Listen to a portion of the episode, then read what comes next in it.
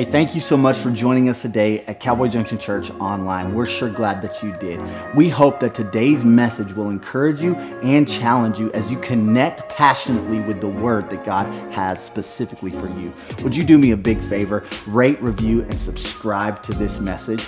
Also, I want to let you know that if you would like to connect with Cowboy Junction, get our text messages and with encouragement and announcements, you can do so by texting the word connect to 575 209 2770. You could also rate, review, and subscribe. That sure would be helpful to us. If you would like to partner with Cowboy Junction in the spreading of the gospel by financially giving, you can do so by going to cowboyjunctionchurch.com slash give. I hope you enjoy the message.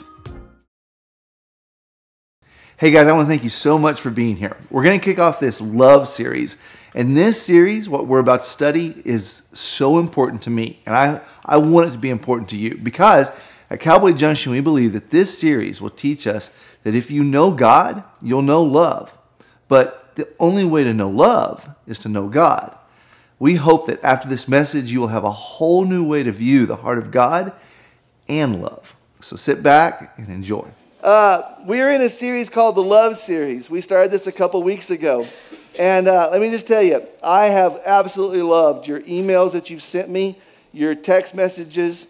Um, love hearing about how this speaks to you. I, I just want to thank everybody that uh, the dozens of people and dozens of people that shot me an email or text about my illustration last week about how awesome it was. You guys thought that, that is why we love Cowboy Junction, because that opened my, my, my, eyes to me seeing people uh, differently, and that there's people with their fly down. And then seeing me, I was once a person with their fly down. And, and you just blessed me by letting me know that you were for that illustration, not against it. And thanks for being at church today, okay? Um, yes. So, with that, um, we're going to dive into to today's message. And let me just tell you real quick I've decided to do something in the 9 o'clock service that, based on whether it works or not, whether I'll do it in the next services, okay? So, if it stinks, if this is just, you know, if this doesn't work, if you get confused, that's okay. Just know that um, it won't happen in the next services, okay? And with it, if you have your Bibles, it's not going to show up on the screen. This is not going to show up on the screen. I'm going to start off with where we're going next week. That's right, this is what I'm nervous about. This is actually the beginning of next week's message. We're talking about the prodigal son next week. But it's not the prodigal son, it's actually the story of the prodigal sons. Okay? And this is actually something that we're, that uh, it, it's been brought up in, in a lot of theological studies of whether we, they should refer to it as the prodigal son. And the reason why they do is because um, there is mention of the prodigal son, but the whole beginning of the story starts off with there was a man who had two sons. And the problem with not seeing it as the prodigal sons is that sometimes religious people don't see the religious side of the second son or the first son, the, the last son in the story, as being the issue. But it's a big issue. And we're going to talk next week about the first prodigal son, the second prodigal son, and the father. But to get to where we want to go today, I just thought it'd be fun to just read it really quick. And the reason why is because I want you to pay attention to the dad in the story. And how does he act? How does he respond? Would you have done it this way? So, just for kicks and grins, here's the story Luke chapter 15, verse 11, if you want to turn there. Then he said, this is Jesus, Jesus is telling a parable. A certain man had two sons. And the younger of them said to his father, Father, give me the portion of goods that fall to me. So he divided to them his livelihood. And not many days after, the younger son gathered all together, journeyed to a far country, and there wasted his possessions with prodigal living. But when he had spent all, there arose a severe famine in that land, and he began to be in want. Then he went and joined himself to a citizen of that country, and he sent him into the fields to feed the swine. Then he would gladly have given, uh, and, and he would gladly have filled his stomach with the pods that the swine ate, and no one gave him anything. But when he came to himself, he said, How many of my father's hired servants have bread enough and to spare, and I'm perishing with hunger? I will arise and go to my father, and will say to him, Father, I have sinned against heaven and before you, and I am no longer worthy to be called your son.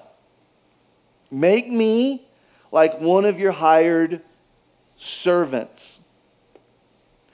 And he arose and came to the father. But he, when he was still a great ways off, his father saw him and had compassion and ran and fell on his neck and kissed him. And the son said to him, Father, I have sinned against heaven in your sight, and I'm no longer worthy to be called your son. But the father said to the servants, Bring out the best robe and put it on him, and put a ring on his hand and sandals on his feet, and bring the fatted calf here and kill it, and let us eat and be merry. For this my son was dead and is alive again. He was lost and is found, and they began to be merry. And most people quit reading there.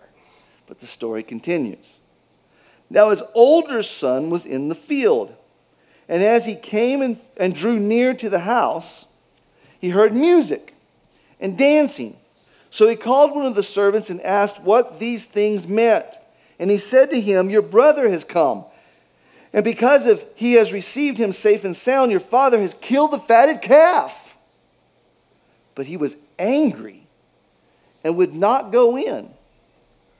Therefore his father came out and pleaded with him. So he answered and said to his father, Lo, these many years I have been serving you. I have never transgressed your commandments at any time, and you never and you never gave me a young goat that I might make merry with my friends. But as soon as this son of yours came, who has de- devoured our livelihood with harlots, you killed the fatted calf for him. And he said to him, Son, you are always with me. All that I have is yours. It was right that we should make merry and be glad. For your brother was dead and is alive again, and was lost and is found. Father, we pray that the reading of this scripture opens our ears to hear and our hearts to receive. And I pray for even our online campus that the distractions, the dishwashing, the the, the car driving, the passing vehicles, the kids screaming would just subside and they would put a priority in the, this moment, the next few minutes. What do you want to say to us? Father, that's exactly what you are a good, good Father. Show us what love is. And by showing us what love is, would you show us what you are? It's in Jesus' mighty name we pray. Amen. We're in the love series and I'm about to blow every young person's mind in this room. Are you ready? Do you know what this is? Come on, I didn't ask the older folks. I asked the young ones. a minute ago, I brought some kids over to the corner because because I've got this little posse, a young group of guys that I like so much, and they help run the cameras and do different things. I said, Come over here, guys. And I said, y'all know what this is? And they had no clue what this is. Had no clue. And I did something. I did something. I reached inside and I said, I'm about to just ask you something. I already know the answer. Do you know what these are? Do you know what these are? And this is how I pitched it. I said this. Okay, guys, let me just tell you. Back in the day, this was like Christmas. I mean to tell you, we would sit on pins and needles waiting for this to show up at those, at those, you know, at the grocery stores, those little houses. We don't know what they're for anymore. This is what they were for. And like we would be on the edge of our seats. And for everybody in the room, like, I still don't know what it is. Everybody's laughing. I don't know what it is. This is how we used to get our pictures. And it took, this is going to blow your mind, okay? We would take our film, we would go bring it down, and it would take about a week. That's right, a week for us to get pictures. And if you wanted to make any copies, you had to keep your negatives. I never remember ever using the negatives again, but we had billions and billions of negatives in our house. And we, the only way to look at them was to be drop them down and go over each and every one of them until we found the actual picture we were looking for. Now, there's a reason why I'm bringing this out. Because today, I have been studying 1 Corinthians chapter 13, verse 4, and I've kind of been a little strategic. A couple of weeks ago, we brought out this 1 Corinthians 13, and we kind of covered a little bit. And we talked about some things like knowing that we believe, one of the key points that we've been saying, we believe that God is love. Okay? We believe it's God, God is love. And I think for the majority of everybody, we'd be like, I agree with that. I believe, I, I totally agree with that. But we don't know the depth and the width of it. And as believers, sometimes we struggle. We struggle. And we talked about this a couple weeks ago. We struggle with knowing who is God, how is God, what is God, what's the personality of God.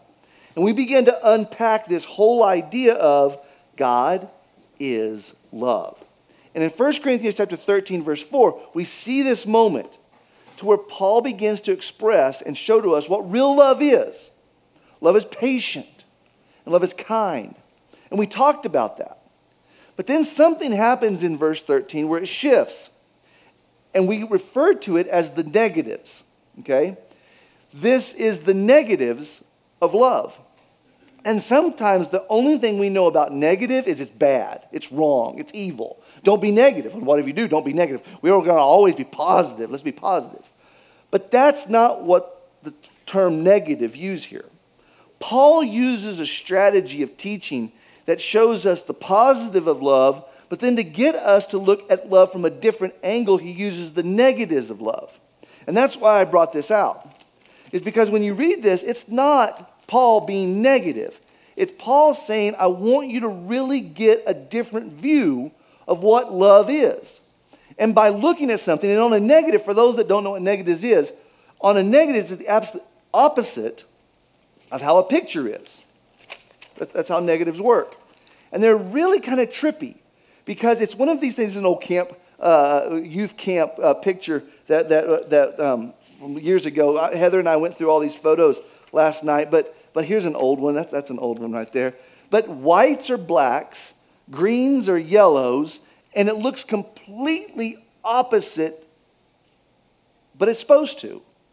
Because when you do the light just right and you do the chemical just right, it comes out into the color that was actually captured on that day and the image of that day. That's how the negatives are when you begin to see what love is not in Scripture.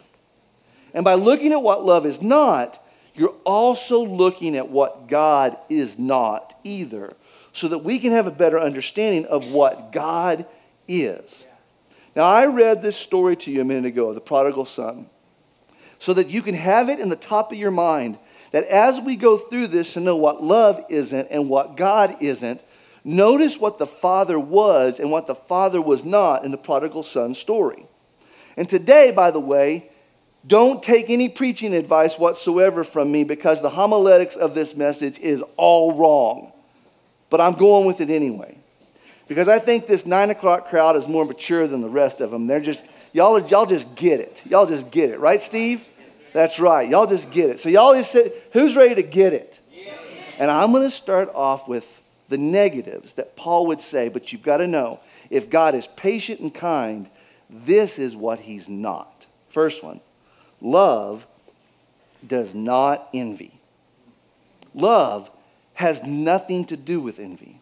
And to leave that up there, one of the things you need to know about your God, if love is not envy, and this is something somebody in this room needs to hear God has no reason to steal from you.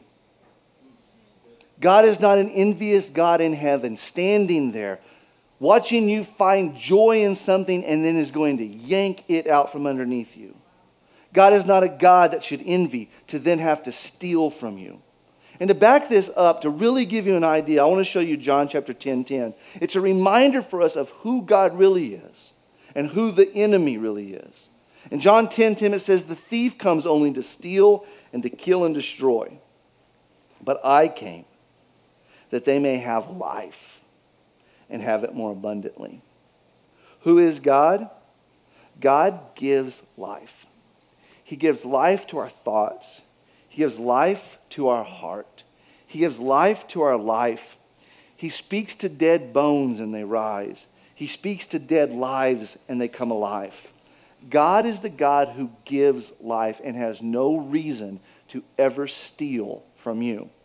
But for a lot of people, we blame God for losing something. Come on, let's think about this. There are people in the room that never had anything stolen from them in their life. And they're like, I don't know how you could ever come to that conclusion. But if you've ever lost something very, very dear to you, it seems like it's a hole that can never be filled. And I don't know how to preach good enough to ever fill your hole.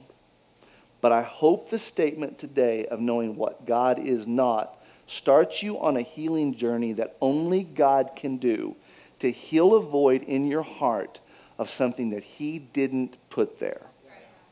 To know that God did not take from you, but He's here to give life when you're ready to see Him as the life giver. At some point, we have to lose our questions. We have to lose our fears. We have to lose our anxieties, and we have to drop to our knees and allow God to be the giver of life that He can and to quit blaming Him for something that He did not do. Have I ever been tempted to blame God? Absolutely. Absolutely. And it seems like my wife, my incredible, wonderful wife, hears about it all the time. Uh, when I married Heather, uh, I, she didn't know it was going to be for nonstop counseling for Ty Bean. Okay? And, and, and a lot of times, let me just tell you, we put a lot of pressure on our wives that they don't deserve. And they're not here to be our therapist. Guys, they're not here to be our therapist. But Heather has been so kind to remind me that God has a plan for Ty Bean. That there are things I don't know why. I don't know why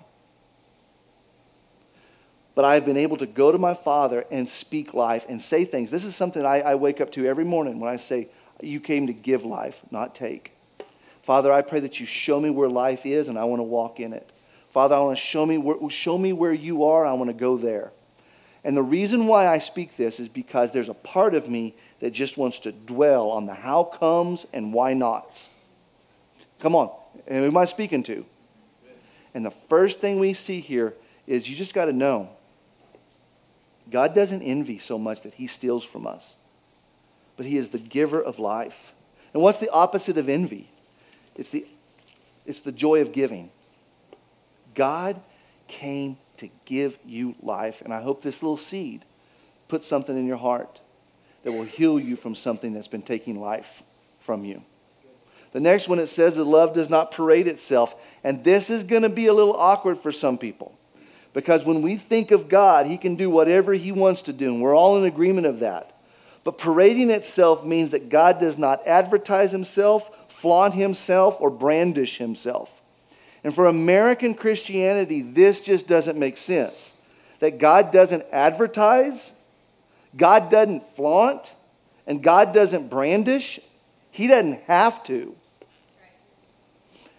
For everybody that feels like your step of faith is hanging a Jesus smiling picture in your office. Okay? Let me just stop and tell you, that's incredible. I remember the first time I ever hung my Jesus smiling face in my office. And, and it was a little gym in, in Phoenix. But I sh- learned quickly that, that faith, faith is us taking steps to be obedient in Him. And one of the things we have to understand faith isn't hanging a smiling Jesus picture on the wall. Faith is maybe going to a brother and witnessing by sharing your faith in Christ Jesus to him. And that scares us. But the difference is we advertise Jesus, but we don't provide Jesus. God has called every person in this room to be a provider, a speaker, a minister of the gospel of Jesus Christ. Every person. If you know him, you know enough to turn to your friends and say, How's your relationship with the Lord? Have you ever thought about God? And some of us would rather buy the billboard to hang on the church sign or put something real quick on Instagram or Facebook. Let me just put it out there, God. But do you realize that we must be careful when it comes to brandishing, flaunting, and advertising our Christianity? In fact, let me just show you something real quick. Matthew chapter 6, verse 1. Beware of practicing your righteousness before other people in order to be seen by them for then you will have no reward from your Father who is in heaven. The difference is being a positive Christian versus being an actual follower of Christ Jesus. A positive Christian makes positive Christian statements, and there's nothing wrong with it. But as a pastor, I, I, let's let you know, there's some convictions that I have had over the years. When I first started off, Day one, Ty Bean, pastoring Cowboy Junction Church, could not wait to just put out advertisements. Let's invite everybody. Let's hang little stickers on everybody's window. I had CG one time put a, went and, she went and got us sticky notes. And they were Cowboy Junction sticky notes. And we were going to go all over the towns and put sticky notes on everybody's car. Yeah. Now you may say, well, what's wrong with that? It's inviting people to church. Well, I felt a conviction. And the conviction was this Are we advertising Jesus, or have we even done anything as a church worth advertising yet? Come on, this is deep. This is, so, this is deep. This is even hard for me to explain, but you have to just know in my heart do I want to be a pastor of a church with great advertising? Or do I want to be known as a church that we are unapologetically followers, committed, devoted followers of Christ Jesus. The first time I heard this, there was a church that was very popular many years ago, and they had decided when they opened the doors, they were never, ever going to do any advertisement. Now, if we do advertisement, you guys don't crucify me, okay? Don't get mad at me. It's not that I'm against advertising. It's just I watched this church just simply follow Jesus. Every person in that church was asked to take faith steps. Don't you be the person you are. We follow Jesus. We follow Jesus. We follow Jesus. And as that church matured into following Jesus, they didn't need advertisement. Right. They could see God in everything they did. You know which church I'm talking about? It was the first century church, the Ecclesia church. It was all these little churches that were being hunted down, but they met and thousands of people came. I remember reading it for the very first time and understanding they didn't advertise God, they didn't flaunt God, they didn't brandish God, they just simply followed Him. And you know what could happen in your life? If you just simply chose to start following Him. Let me just say something real quick. God doesn't need to prove Himself to your friends. When God is asked, What is your name? he simply states, I am. For everybody struggling with answering the question of who God is, stop.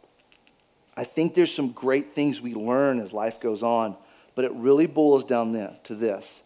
If you follow him, your God will make himself known in your life. Yeah, right. Love does not parade itself. The next one love is not puffed up. Did you know that your God is not arrogant? Your God is not mean. Your God is not full of himself. Your God is actually touchable.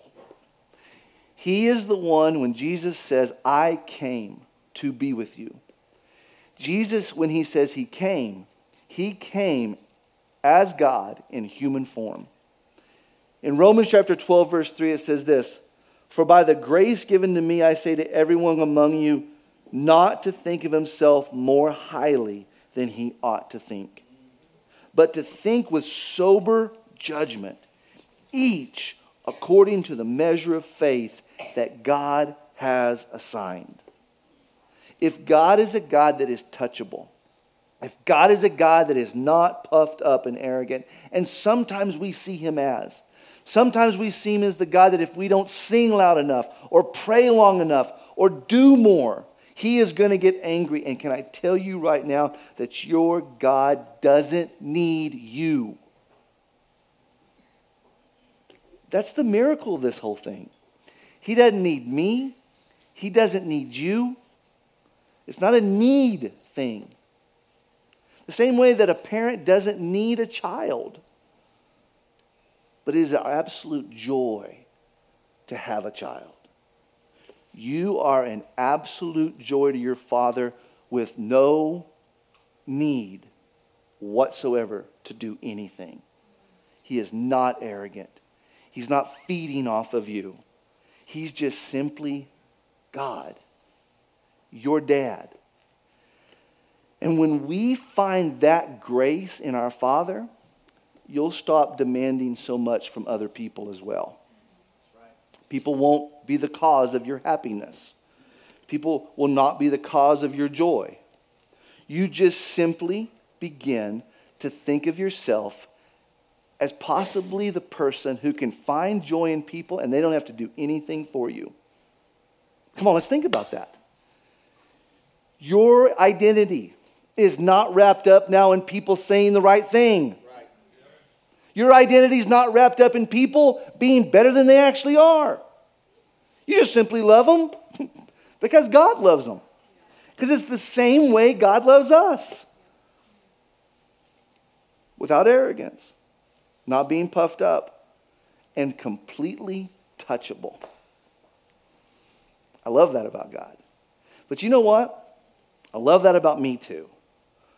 When I start acting like Him, because I've seen Him go into the world and just simply love people, what if I just did that too? Can I turn to you right now and just let you know? I love you whether you do anything for me, for this church, for God, you are welcome. We are so glad you're here. Can, can I just turn to you for, for all the people that don't even see the same views that we see life? Like, let's, you know, for, for, let me just turn to all my homosexual friends, okay? Everybody watching online that could say, well, I'm homosexual. Let me just let me tell you real quick. What's our stance on homosexuality? You can be whatever you want to be. Okay. Time out. That just lost everybody right there. Let me tell you, you really can. You can be whatever you want to be. And it, you may not know God's best for your life, but you can choose to be whatever it is that you want to be. So here's where the church says, well, if you choose that, we're just going to ostracize you. Well, let me just say this. How in the world are we ever going to change if we keep pushing people away? So we got all these people choosing something that I just want to say isn't God's best for your life. If you're in the room and you're dealing with all kinds of different sins, I'm talking to you too. But I want to turn to my friends that would say, Well, I'm homosexual, but I love God. Can I go to church at Cowboy Junction? I want to give you the simple answer. In this place, you will always be protected.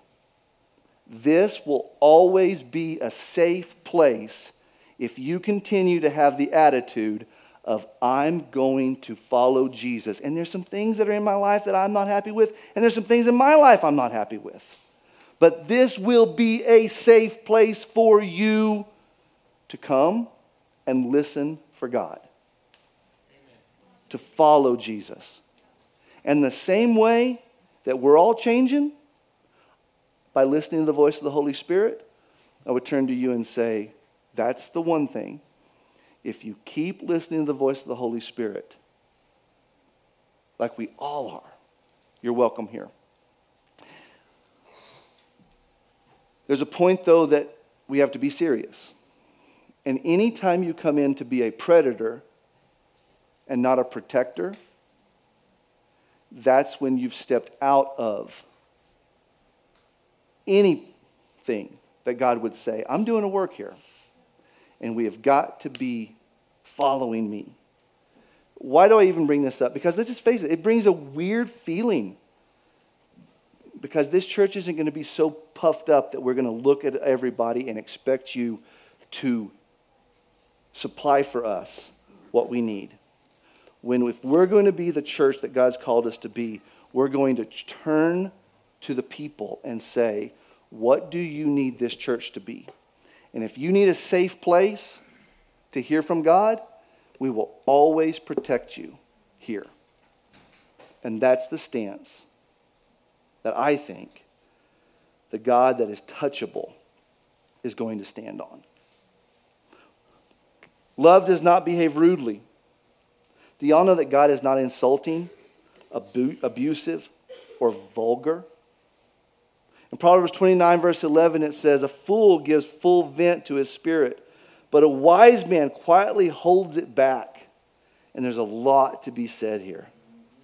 What does being right look like to you? Is it insulting? Is it I told you so? But if you notice, God is never that way. He's loving, He's caring, and He gives people room to turn around. The next verse says, Love does not seek its own. Did y'all know that God is not insecure? God is not anxious. God is not troubled or unassured. God is a God who can stand up and turn to us. 1 Peter chapter 5 verse 7. Casting all your anxiety is on him because he cares for you. God says, I will carry for you. I carry people's burden. And you know what it does for us? It reminds us that we have opportunities to carry people's burdens as well. In Philippians chapter 4 verse 6 it speaks to the anxious, the people with anxiety. Do not be anxious about anything, but in everything by prayer and supplication with thanksgiving let your requests be made known to God. And the peace of God which surpasses all understanding will guard your heart and your mind in Christ Jesus. God came to carry your anxieties. God is not provoked. And for a lot of us, we see God as provoked. But I want to just remind you that God is not irritated or agitated or aggravated at you. In 1 Corinthians, the way we start this whole love series off, it says, Though I speak with the tongues of men and of angels, but I have not love, I've become a sounding brass and a clanging cymbal, which means you can be super spiritual and not have love, and you just sound like two cymbals hitting each other. And though I have the gift of prophecy and understand all mysteries and knowledge, and though I have all faith so that I could remove mountains, but I have not love, I am nothing. And though I bestow all my goods to feed the poor, and though I give my body to be burned, but have not love, it profits me nothing. Some of us need to quit being mad at the world for acting like the world. Quit being so angry. Let me give you permission real quick.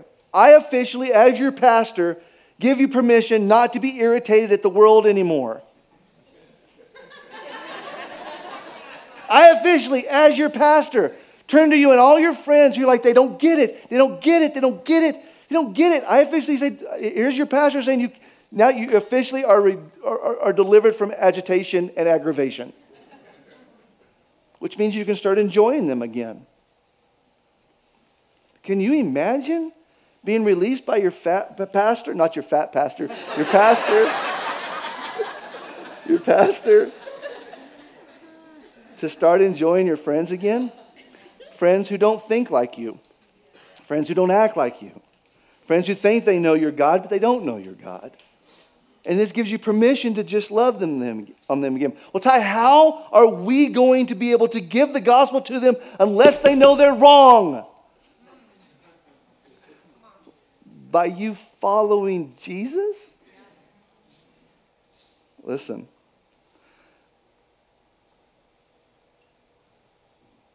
God is not provoked, He's not irritated, and He's not aggravated. He's like a father who may be disappointed that people aren't choosing him. But did you see the father let his son go so that he could experience life away from him? to then sit on the porch every day and look at the horizon. And when his son finally topped over the hill, he ran, buried his head in his chest. A kid that stunk like pig. Pig. A kid that deserved the cold shoulder. And you see it in the older brother, don't you? A kid that deserved to be scounded or scounded upon and looked down upon. But the father killed the fatted calf, washed him, wouldn't let him be a servant, welcomed him back in. There were some things we haven't worked out yet. What'd you do with the money? Dad didn't care. I'm just glad you're home. There's a part of me that wants people to pay. I want them to pay. I want you to reimburse all the crap that we felt while you were gone. Do you know what you did to this family? And you don't see that in the Father. We use words like abomination. I think some, it's, it's kind of like watching the, the uh, I do not think that word means what you think that word means. Inconceivable. What is that movie? The Princess Bride. There you go. I wish you guys read your Bibles like you knew movies. God is not irritated. He's just simply waiting for his kid to come back home.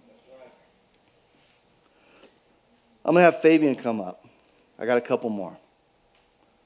Love thinks no evil. It's a negative that we have to stop and pause and think, well, why would love think evil? I mean, would love actually think evil? And sometimes we don't really stop and think where we allow our minds to go, even though we know what perfect love is. Did you know that God does not get depressed and he doesn't go to dark places? Because God thinks no evil. And let me turn to everybody in the room that you battle depression. I almost need to bring Heather up here to kind of help me with this story, but um, y'all remember the first message I preached on this love series? Um, I almost didn't make it through the nine o'clock service. And this is, this is a sad thing about your pastor that I just, I just want to be really honest with you. I'm preaching on the heart of God, the love of God. And when I got through preaching, I had to go to my office. And I almost had them just play the, the, the service for you guys in the, in the 11 o'clock because this depression came over me. And I was able to kind of suck it up a little bit. You know, that's what us guys do. We're supposed to suck it up. We're supposed to suck it up. Why? I can't, I can't there's a multiple things. Y'all don't even know what happens to me with emails and texts and people who, who say something and, and it just, I'm just trying to show up and preach the gospel. And Satan uses all these little fiery darts. And I get through with the, with the nine o'clock service, and guys, I, I just went straight into depression. And I was able to suck it up and come back and preach at the 11 o'clock. And when I was done with the 11 o'clock, I shot out the door and I went in and I, st- I started bawling. I went in the house and I'm just sucking it up. I'm doing everything I can. If you're in the room and you're a guy and you're like, were you trying to fight it? I was trying to do everything. I jumped in the truck and went for a drive. I went and fed cattle. I was feeding cake. Heck, I, I, I, I'd have hit my thumb with a hammer if I thought if I thought it would help. It's like let's just change the pain. Okay, it's my thumb now. Hallelujah! Thank you, God. I'd have done anything to get this out of me. And so I just figured I was going to go take a nap, but I couldn't go to sleep. So I went in the house. I built Heather a fire. And she was watching me build the fire, and she said these words Ty, are you okay? And, and no joke, I'm embarrassed to even tell you this. I turned around and looked at her, and I just shook my head like a five year old boy looking at his mom and lost it. And walked across the room and buried my chest in her head. And Heather was just sitting there holding my head. This is after I've preached two sermons. This is after I've preached on the love of God. This is after I've led people to Jesus. and I'm burying my head in Heather's chest. And I am bawling. I mean, like, you know, stupid crying. Okay. And she just says, Babe, oh my gosh, babe, oh my gosh, babe. And I just suck it up. And once again, I tried sucking it up again. I went back and put more wood on the fire. And as soon as I put the third log on, I turned around and I went right back and bawled in her arms again. You may go, What was it? That's the thing. You never know. And the enemy's in your ear going, if people only knew what kind of pastor you were, if people only knew. Well, I'm going to let you know what kind of pastor I am this morning. And I hope it for, brings some deliverance for somebody in the room that you are not alone if you're in this room and you battle depression. You are not alone. But I don't say that from the standpoint of I'm the guy that has it too. You are not alone, and your father is not mad at you because you had a dark day or you might have a dark month. I can't imagine what some people carry in this room. I look at our representative over, over here. I can't imagine the couple years you've had representing this state. I've prayed for you so much, David Gallegos. We, we don't have coffee like we should because I know you're so busy. But can you imagine what he has gone through in carrying the weight of this state through the last several years that he has represented us and been an ambassador of Christ Jesus at the same time? Can you imagine what dark things he's carried? But he has woke up every morning and chased after God. And I will turn to you and tell you this our God doesn't get depressed, and our God doesn't go to dark places. And that should give you peace to know that you can go to your God. In Psalms 143, verse 7, answer me quickly, O Lord. My spirit fails. Hide not your face from me, lest I be like those who go down in the pit. Let me hear in the morning of your steadfast love. For in you I trust. Make me know the way I should go, for to you I lift my soul. Gosh, that has strengthened me. And that Ty, you it, it may be a dark day, but it's not going to stay a dark day. Our God is going to break through. Our God is going to break through. In Isaiah 41, verse 10, fear not, for I am with you, says God. Be not dismayed, for I am your God. I will strengthen you. I will help you. I will hold you with my righteous right hand. And you need to know that your God doesn't get depressed. You don't have to carry your God. You don't have to carry the burden He's caused you to. You know, I've caused you to be a businessman. I've called you to be a pastor. There are times I have to call a timeout and I have to jump back in His arms because I should have been there the whole time. Y'all know, y'all know broke my depression? It was four o'clock in the afternoon. And I went back to my old 1989 and 1990 scripture memory cards. And I just started just reading. Sing praises to the Lord. Blessed is the man who does not walk by the counsel of the godly, or stand in the way of sinners, or sit in the seat of mockers, but his delight is in the law of the Lord. And I just started going back to scripture memory verses. And all of a sudden, it just began to lift. And I realized it was an attack. Go to your God. Last and final one, we're, we're closed. Love does not rejoice in iniquity. Love does not rejoice in iniquity. And this one, did you know that your God is not sadistic? And, and I had to ask Heather, what does sadistic mean?